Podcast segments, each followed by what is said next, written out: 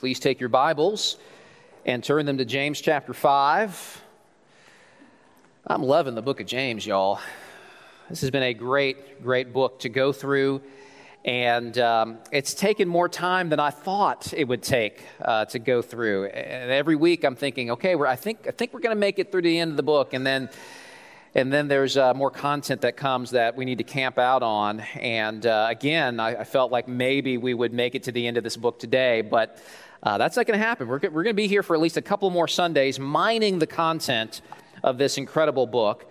And uh, we are in James chapter 5. Now, a major theme in the book of James is patient steadfastness and perseverance in trial while trusting and relying on God.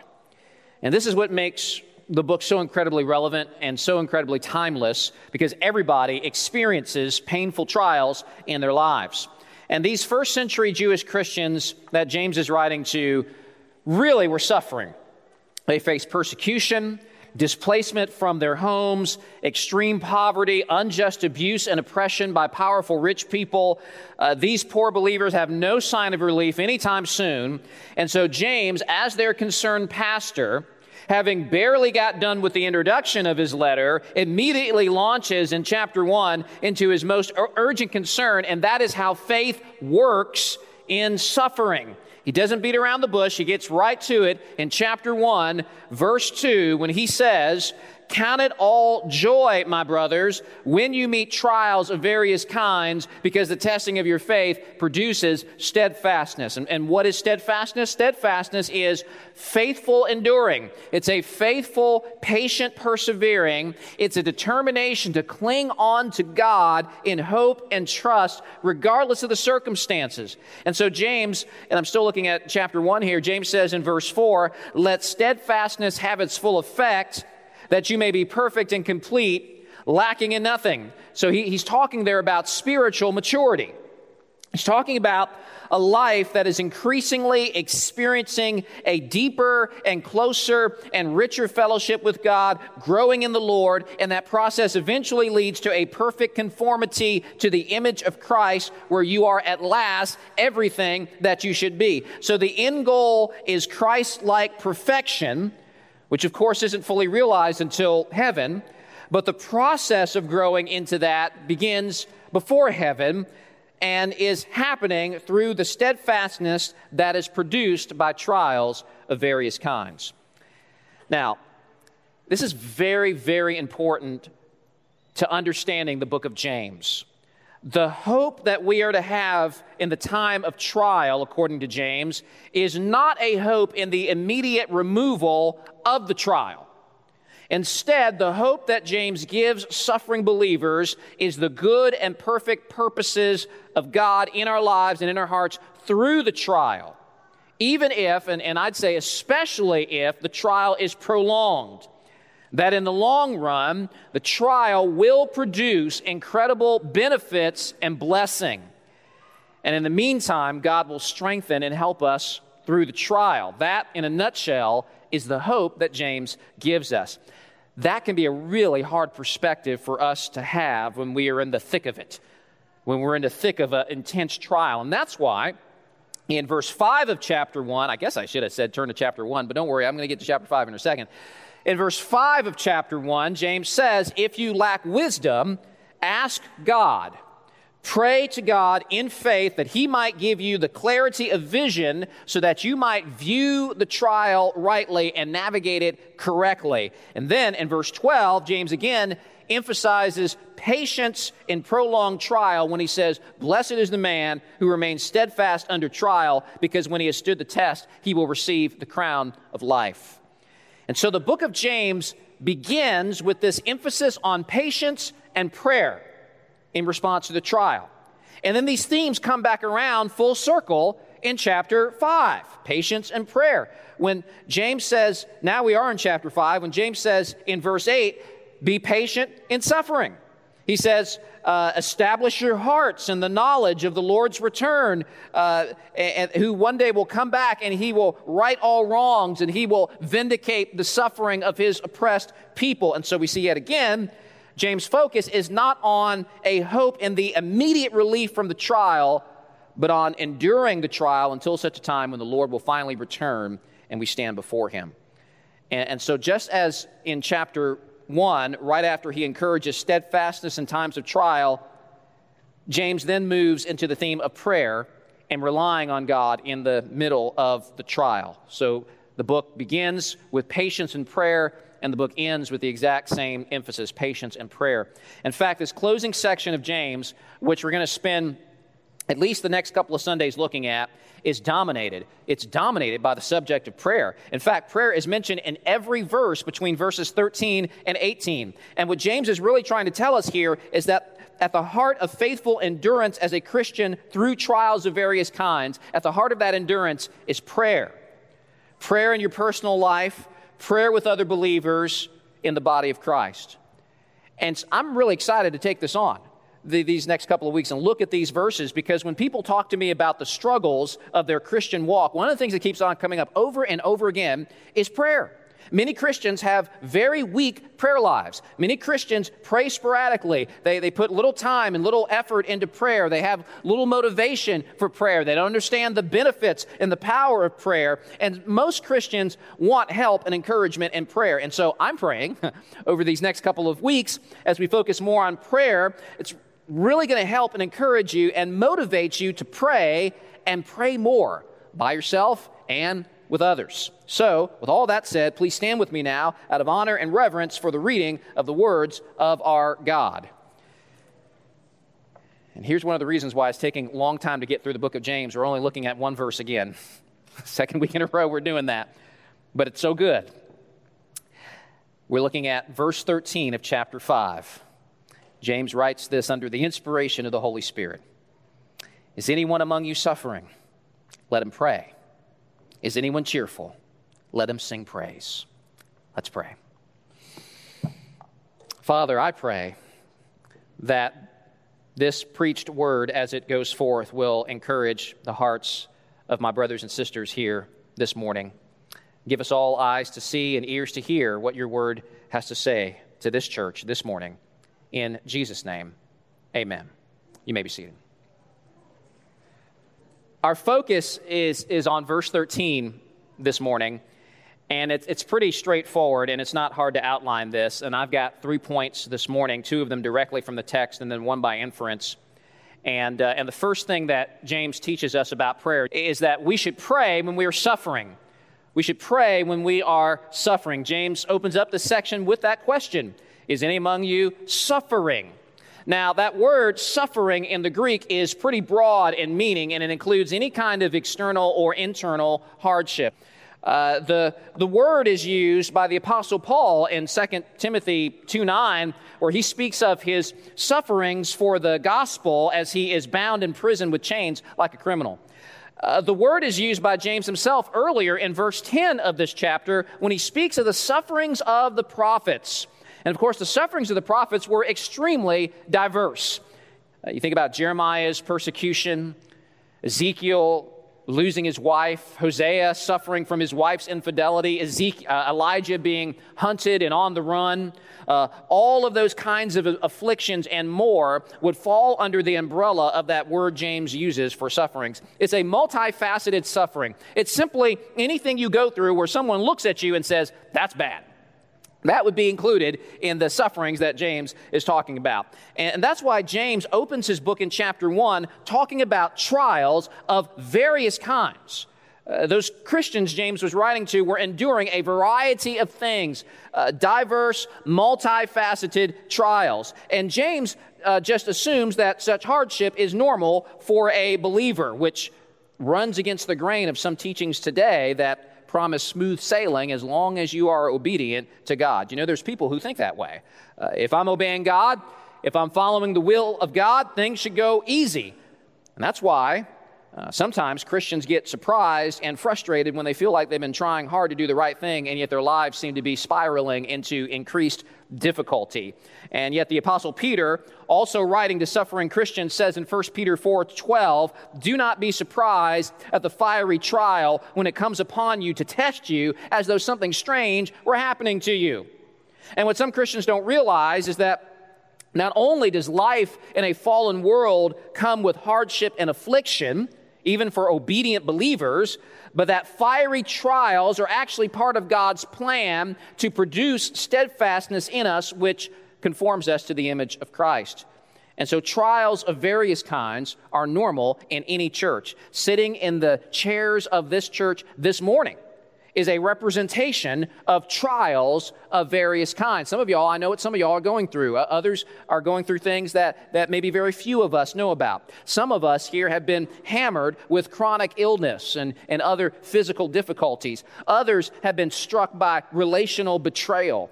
Others deal with significant financial turmoil or difficult children or difficult parents or jobs uh, some of you know well uh, the suffering of losing a loved one or the rejection from others because you are a Christian.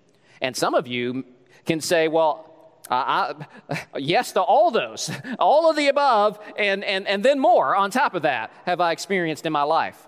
Now, when trouble and calamity and hardship enters your life, when you're beset by difficulty, what is your natural response to that? How, how do you normally respond to difficulty? Uh, for many of us, our natural response is to fall into sinful anger, get bitter, fall into hopeless despair, be bound up in fear. Maybe for some of us, we try to control and fix and manipulate things. Others complain or descend into self pity.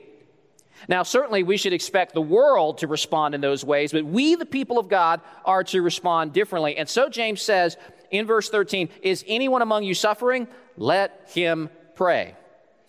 Now, that seems rather elementary and basic, and maybe not very helpful. In fact, for someone who is suffering, what James just said may even be annoying. Okay, James, sure, prayer's good. I got that. I already did that. And guess what? Nothing happened. Life still stinks. Now, we need to think about that attitude. Often, what we mean by I prayed and nothing happened is that my trial didn't go away. I'm still suffering. Uh, isn't that what we usually pray for in times of trial? That God might take it away from us? That's often what I pray. Bring help, bring healing, bring an end to this difficulty. In Jesus' name, amen. Okay, I prayed. Nothing's changed. My problem's still here. Guess that didn't do anything. What's the point of praying? Now, let me be clear. There's absolutely nothing wrong with pleading with our Heavenly Father for relief from our sufferings. I mean, isn't that what the Apostle Paul did in regards to his thorn in the flesh that he talks about? He prayed multiple times for relief. There's nothing wrong with expressing that desire, that request to God, and sometimes God graciously gives you what you asked for. But when James says, if you're suffering, you should pray, what kind of prayer does he have in mind? That's the question that we need to ask, because that's the book that we're reading. We're reading James's words. What does he have in mind? Is James thinking primarily about the immediate removal of a trial? And I would say no. Because that would be totally out of step with the entire context of everything that James has said so far. Uh, we, we got to remember that when we that we ought not to read any verse in the bible without considering what it means in its larger context. Otherwise we run the risk of missing the author's point and missing the help that the scripture intends to give. So thinking about the context what is the book of james about? The book of james is not about how to make your trials end quickly. It's actually about the exact opposite it's all about spiritual endurance and perseverance through the ongoing trial. So that gives us a clue about how James wants us to pray. In fact, we have more than a clue. All we have to do is go back to chapter 1 and look at what James has already said explicitly about prayer in the midst of trials. After he said in chapter 1, Count it all joy when you face trials of various kinds because of the work of God in the suffering, then James says in verse 5, If any of you lacks wisdom, let him ask God. Let him pray to God. So James is telling you to make it a priority in your prayers to ask God for wisdom to respond to the ongoing trial rightly. That's what needs to dominate your prayers. We, we need to be praying that we would respond to trials not naturally, uh, not how the world responds to trials, but to respond to trials supernaturally with a hopeful, faith filled, expectant joy in the guaranteed good work that God is doing in you and for you in the trial. Uh, as you persevere and remain steadfast in the trial, with the expectation that through this you will increase in spiritual maturity, which means your relationship with God will be deeper and richer and sweeter as you move ever closer to Christ's conformity in your life. You're praying that you'll be able to count it all joy when you face trials of many kinds. That needs to be your priority in prayer, according to James. And I wonder why sometimes it's not a priority in my prayers. Why do prayers for the removal of a trial outweigh my prayers for patient steadfastness and perseverance in the trial? Especially, especially when I know that God is actually working in the trial to help me uh, to make me spiritually mature, that, uh, to, to bring me into deeper fellowship with God, that I'm actually benefiting from the trial. If I'm being really honest, I don't like the answer. Uh, I think the answer is that sometimes, in my worst moments, I'm more interested in relief now than I am in growing closer to God.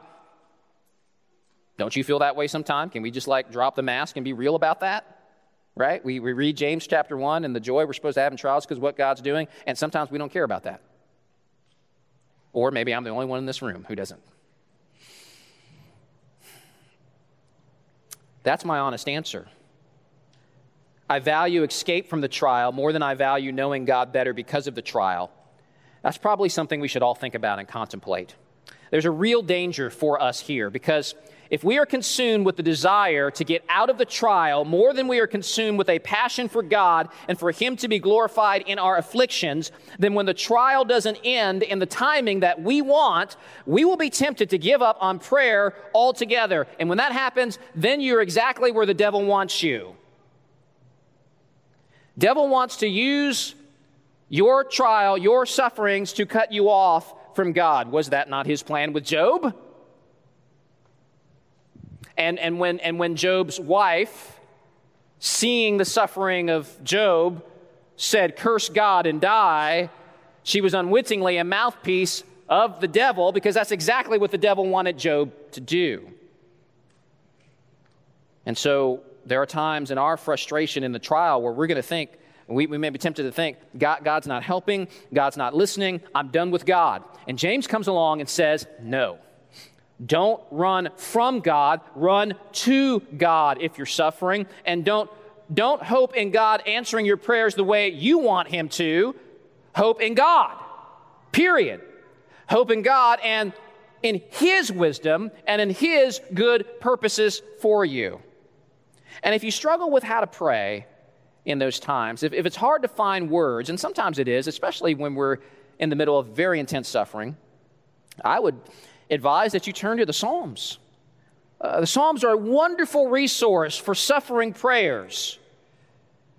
Uh, make the Psalms a regular part of your prayer life because they're full of prayers for all kinds of situations. Lots of them deal with suffering, and, and by the way, lots of them deal with asking for deliverance from the trial, because again, there's nothing wrong with that. But in addition, the Psalms also are about relying on the strength and protection of God in the midst of the trial. And, and the Psalms can give you a vocabulary of prayer that you can incorporate into your conversations with the Lord. I'm telling you, I'm so serious about this in my own life that, that there, there have been few things that have invigorated and revolutionized my prayer life more than spending time in the Psalms. It's been such a help for me.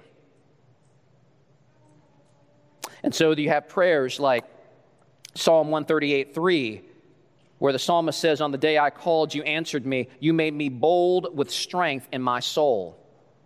Now, how do you take a psalm like that and make it your own in your personal prayers? It's not hard to do.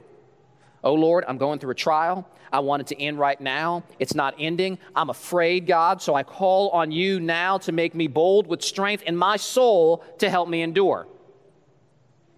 That's, that's not hard. That, that, that's, it's not hard to take a psalm and make it your own like that. Psalm 62, verses 5 and 6. For God alone, O my soul, wait in silence. Oh, there's wait. There's that concept of patience again. Wait in silence, for my hope is from him. He only is my fortress. So you read that and you turn it into a prayer. Father, help me to wait for you in my trials. Help me to hope in you. Be my rock and be my fortress. Forgive me for seeking security in other things. And if you're going through a, a really long season of suffering, Psalm 138 8 is so good, which says, The Lord will fulfill his purpose for me. Your steadfast love, O Lord, endures forever. Do not forsake the work of your hands. You don't even really have to alter that one at all. That's a great prayer. When we pray like this, we're obeying James 5:13. And, and as you move forward in faith, know that God won't leave you hanging uh, that there is all sufficient power and resources for you to suffer well to the glory of God to the degree that it produces blessing and steadfastness and deeper spiritual maturity in your life. And that's why James is urging the suffering soul to pray, because there is real power in prayer. And sometimes we don't experience the power in prayer because we don't pray. There's power in prayer. And James knows that there's no way you're going to be able to navigate the trials of life in your own strength because if you come because but if you come to God in prayer for help, there is ample supply of his all-sufficient grace for you. Uh, that's exactly what the apostle Paul learned in 2 Corinthians chapter 12. He prayed and he prayed and he prayed for his trial to go away and each time God answered no. But no wasn't the final answer from God. God then revealed to Paul that my grace is sufficient for you. My power is made perfect in your weakness. And what's really interesting about that, if you keep reading, you'll see that after God vetoes Paul's request for relief from trial and promises instead his sustaining grace through the trial, Paul doesn't get mad. Paul response, his response is joyful boasting. His awareness of God's grace in the trial and God's good purpose in the trial enabled Paul to count it all joy in the trial. Maybe he was even thinking of what James says in chapter 1 as that joy is surging up in his soul. Joyful boasting. And, and so Paul learned that his biggest need in that moment wasn't immediate relief, uh, uh, the immediate disappearance of the trial, his biggest need was God's amazing sustaining grace. And so, as you lean on God through prayer, you can make it, you can endure, and really the grace of God enables you to not just survive, but really enable you to do His will, as Paul talks about in 2 Corinthians 9. Those are good Psalms, but that's not where I'm going. There we go. 2 Corinthians 9. God is able to make all grace abound to you, so that having all sufficiency in all things at all times, you may abound in every good work. If God has called you to a prolonged trial, and He's called some of you to that, a lot of you to that, I can't promise when that trial is going to end, but I can promise you that as you turn to God in prayer for help in the trial, He will graciously provide you with all of the wisdom and all of the grace that you need to do what He has called you to do. Is that not the promise of David, who knew a thing or two about trials? He said in Psalm 55 Cast your burden on the Lord, and He will sustain you. If you're suffering, you need to know that God has not abandoned you that He's with you, that He loves you, uh, and He will never, ever fail you in the deepest and most painful of trials. He is still there. And so He says things like, Fear not, for I am with you. Be not dismayed, for I am your God. I will strengthen you. I will help you. I will uphold you with my righteous right hand. Now, notice that's not a promise for an immediate removal of the trial. But it is a promise of strength and power and sustaining grace through the trial. it's a promise that He'll always be with you and that He'll never forsake you. Uh, God is not some aloof, cold, distant deity. Uh, he desires fellowship with you in the suffering, and He understands your suffering. You know, sometimes it's discouraging when we are really hurting and we're going through really difficult times and we feel like nobody understands.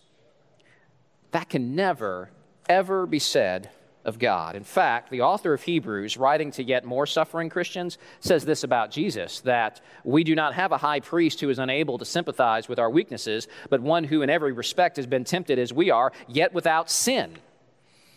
Let us then with confidence draw near to the throne of grace that we may receive mercy and find grace to help in time of need. And by the way, that Greek word there um, for tempted can, uh, can actually be translated uh, as, as test, uh, as testing in the trials of life, the, the, the tests that James talks about that are coming your way. That, that word can be translated either way. By, and Bible here is saying that Jesus gets it. He gets you. He understands. And the scriptures says for that reason, you can be confident that Jesus will give you all of the grace you need through the trials. And so, is anyone suffering?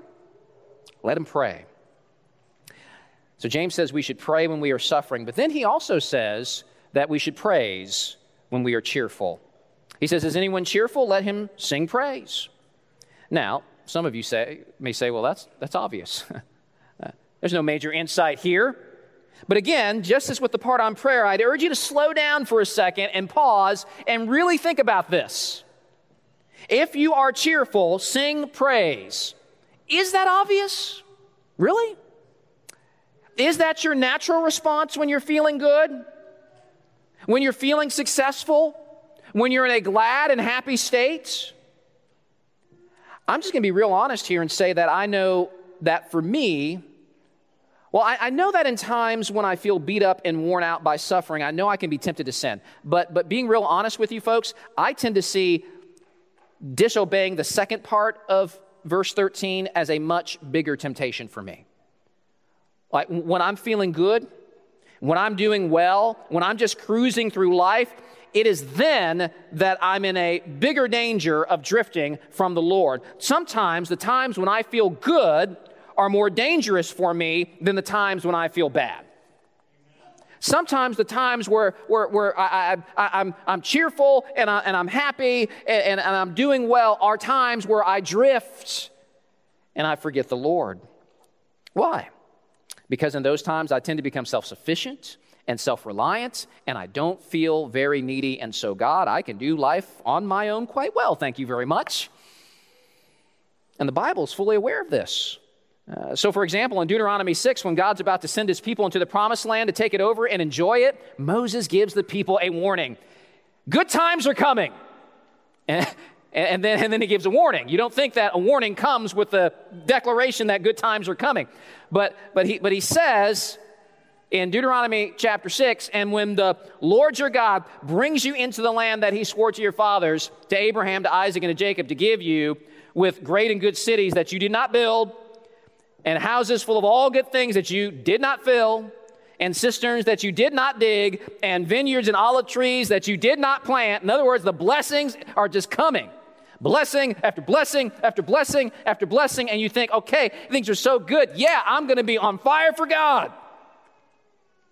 And then Moses says, When you eat and are full, then take care lest you forget the Lord who brought you out of the land of Egypt, out of the house of slavery. You see how sneaky the devil is?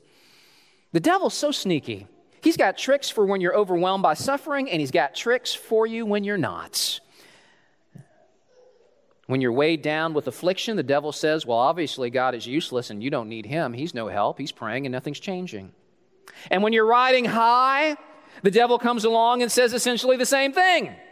Well, I guess you don't need God. You're doing just fine on your own. That's why the writer of Proverbs wisely prays to God. He says, Give me neither poverty nor riches. Uh, feed me with the food that is needful for me, lest I be full and deny you and say, Who is the Lord? Or lest I be poor and steal and profane the name of my God. That's wisdom. He sees pitfalls either way. And James sees the pitfalls also. Just like there's a natural human way to respond to trials and a godly supernatural way to respond to trials, there's also a natural human way to respond when you're feeling good namely being complacent or self sufficient or arrogant, thinking it's all you, being confident in your own strength, not feeling needy before God. That's the natural way to respond. But there's also a godly way to respond. And James says what you do in those moments is you sing praise. Praise, sing praise. In the Greek, sing praise comes from the word psallo. We get the word psalm from that. A psalm is a song, a hymn of praise to God. So when we are feeling especially good and especially blessed, we are, we are to go um, directly to God, uh, uh, to intentionally direct praises to God in that moment. So we're going to consistently give him credit and glory and honor for everything good that we are experiencing. Do you do that? Does James 5:13 seem seem pretty obvious now that oh yeah, I've got that down. I do that. Do you really? For some of us, we're going to really have to work hard at getting in the habit of doing this. Where praising God is not just it's not just a part of a, a weekly thing we do on Sunday, but it's part of the normal fabric of everyday life. Uh, when you're driving in your car and you're amazed at a beautiful sunset, you don't have to be a Christian to be in awe of a sunset. You don't have to be a Christian to enjoy a sunset. That's a very natural thing for anyone to do. But the Christian is not to be natural. The Christian's not to be like everyone else. And so, as we enjoy a sunset, we should praise the one who hung the sun in the sky some 93 million miles away in just the perfect place, a little closer, and we'd burn up a little further and we'd freeze. Praise God for your might and your wisdom.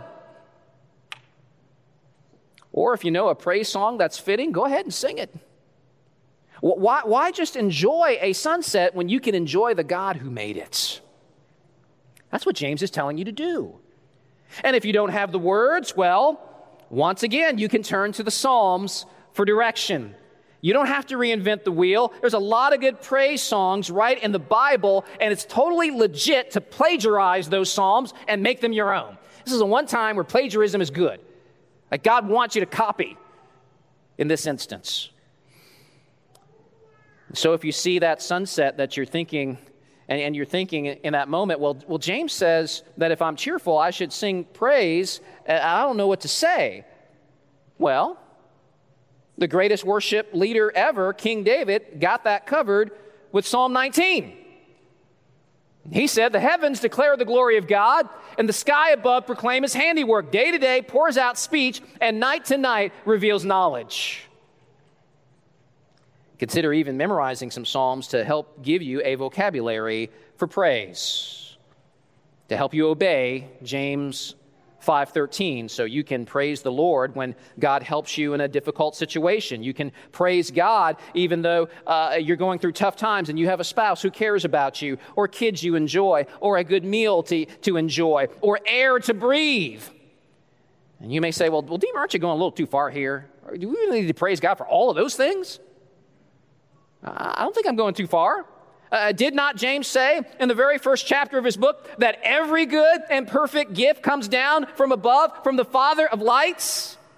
And isn't that what we sang about earlier in this service? Praise God from whom all blessings flow. Praise Him, all creatures here below.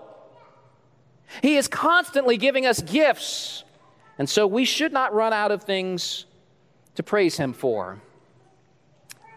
And of course, some, we're not going to be legalistic here about this. If you're enjoying that sunset and you say Psalm 19 instead of sing Psalm 19, oh, no, it's, it's the disposition of the heart.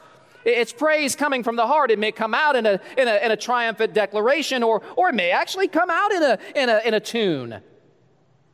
For some of you who are more musical, maybe consider making a tune to Psalm 19. Jordan?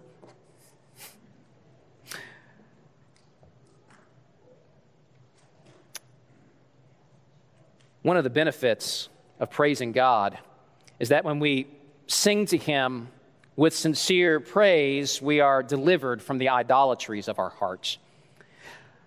What I mean is that in our sin, we are prone to love the gift more than the giver, aren't we? Oftentimes, more attached to the, the things that God gives us more than we are to God. And if we don't praise God, we may end up holding on to his gift so tightly with our fist that we actually shut out the giver.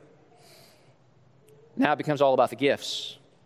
But when we open our hands in praise, and we remember that these gifts come from the hands of a gracious giver, it turns our attention now away from the gifts and to the giver. It, it fans the flame of loving passion not for the gifts, but for the giver.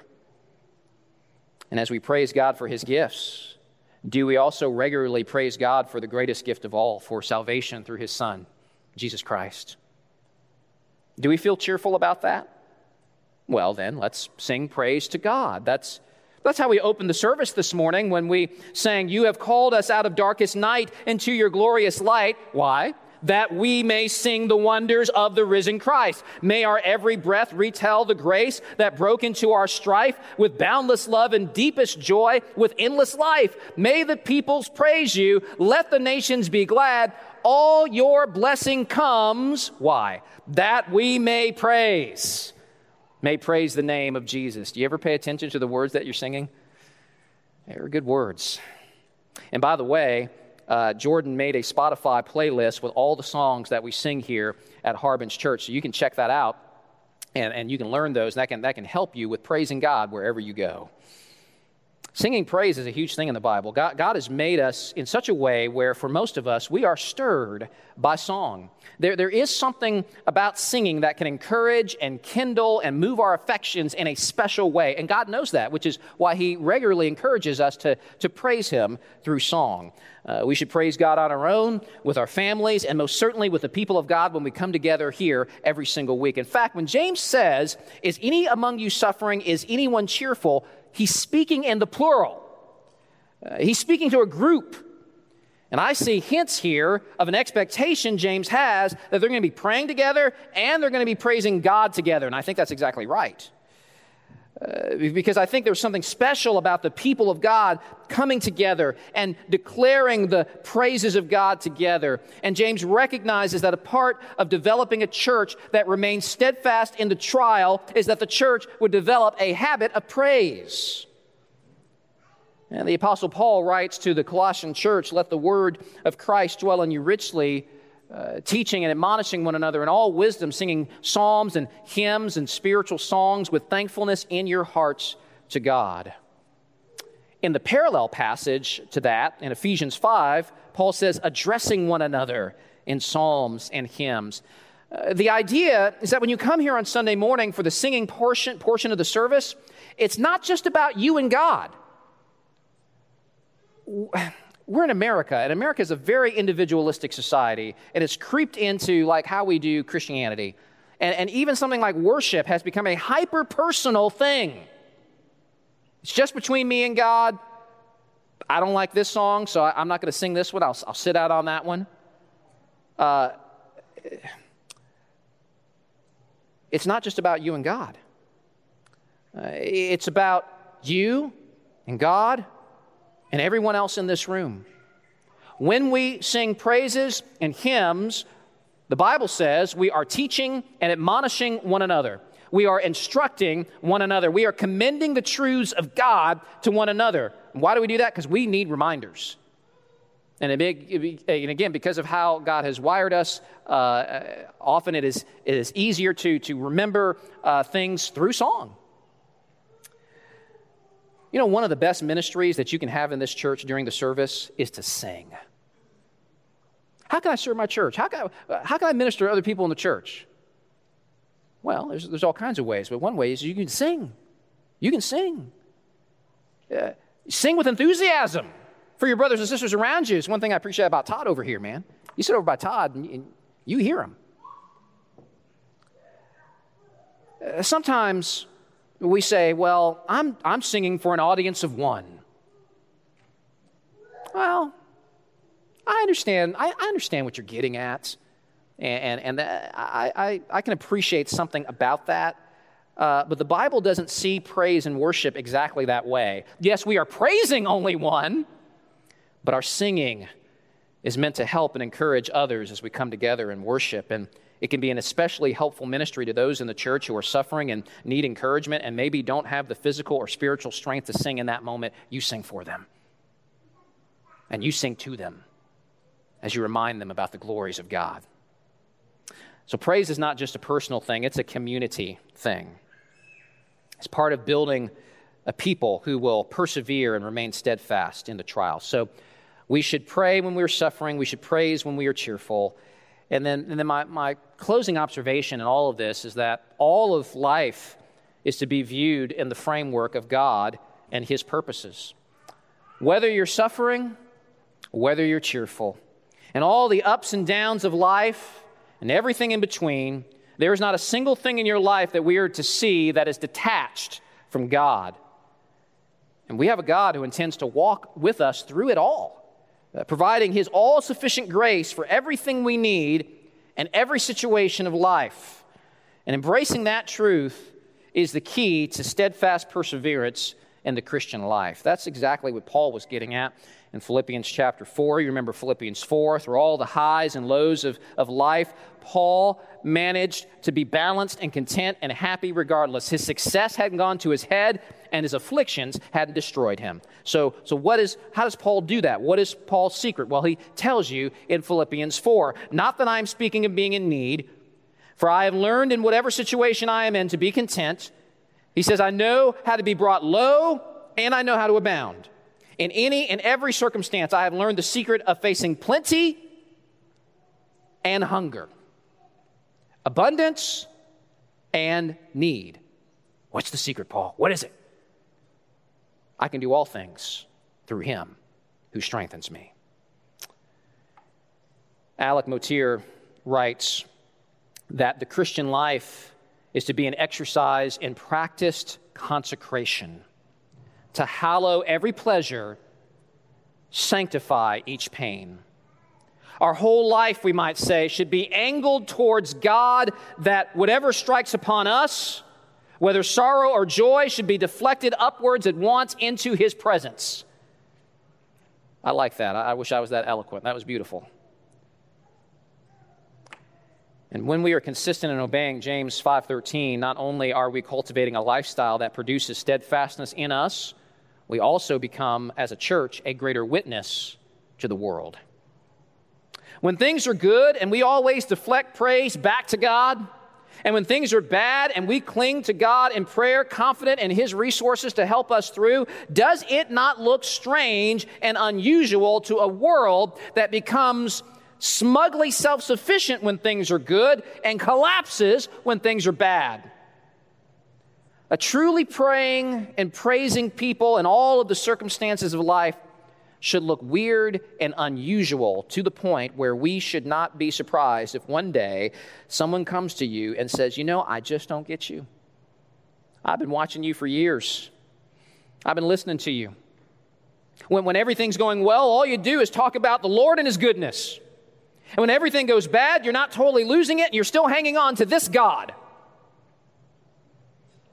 1 Peter 3:15 says, "Be ready to have an answer for those who ask about your hope in the good times and in the bad." You know, that's only going to happen. People are only going to ask you about the hope if you live like you have hope in someone outside of yourself. Uh, you're, you're, you're only going to experience what, what 1 Peter 3:15 says, if in all the circumstances of life you're living in such a way that they're detached to, uh, attached to a God who loves and cares about you. Remember Acts 16? Paul and Silas, they're in prison again. Paul's always, he's Paul's such a jailbird. He's in jail again for the gospel. They were severely beaten. They were thrown in jail. Their feet were fastened in stocks. Now, what's the natural way to respond to that? How would you respond? Some of us will respond with a lot of anger anger at the persecutors, anger towards the authorities, anger towards the guards who beat us up. You just, just wait until I get out of here. Or maybe total despair and despondency with no hope within us. How do Paul and Silas respond? Do you remember what happened? You know how they responded? Acts 16 says they were praying and singing hymns of praise to God. They were doing what James says to do. Uh, they were praying and praising, and who knows what they sang that night? Maybe a first century equivalent of what we sang earlier. Every blessing you pour out, I'll turn back to praise. When the darkness closes in, Lord, still I will say, Blessed be the name of the Lord. Blessed be your glorious name. You give and take away. My heart will choose to say, Lord, blessed be your name. And Acts 16 says that the people in the prison were listening to them. Whoa. People are listening? It's probably a good thing I wasn't in that prison because who knows the foolishness that would have come out of my mouth. I'm glad they were there. You never know when people are paying attention to the words that come from your lips in times of suffering. Around midnight, we're told an earthquake happened, shook the prison, the doors opened, everyone's bonds were loosened. The head of the jail was going to kill himself because he thought all the prisoners had escaped and he was going to be in big trouble. And Paul says, No, no, no, don't do that. We're all here. And trembling, the jailer fell to his knees and said to Paul, What must I do? What must I do to be saved? Now, how in the world did the jailer even know that that was a question that he should be asking? How did he know about being saved? How did he know about salvation and, and judgment and the gospel? Because, evidently, Paul and Silas, through their prayer and through their praise, were testifying the truth of God. They were admonishing, they were teaching, they were praising, and, and deflecting the focus to God and the realities of the gospel. Now, if Paul and Silas fell into despair and acted like there was no hope, if they grumbled and complained and cursed out the jailer, uh, they would have been responding exactly the way that the world responds, and that's natural uh, what the jailer saw was supernatural. And I'm not just talking about the earthquake. So, what's the point? The point is that our prayer and our praise as the people of God is for our benefit, and it is for the church's benefit.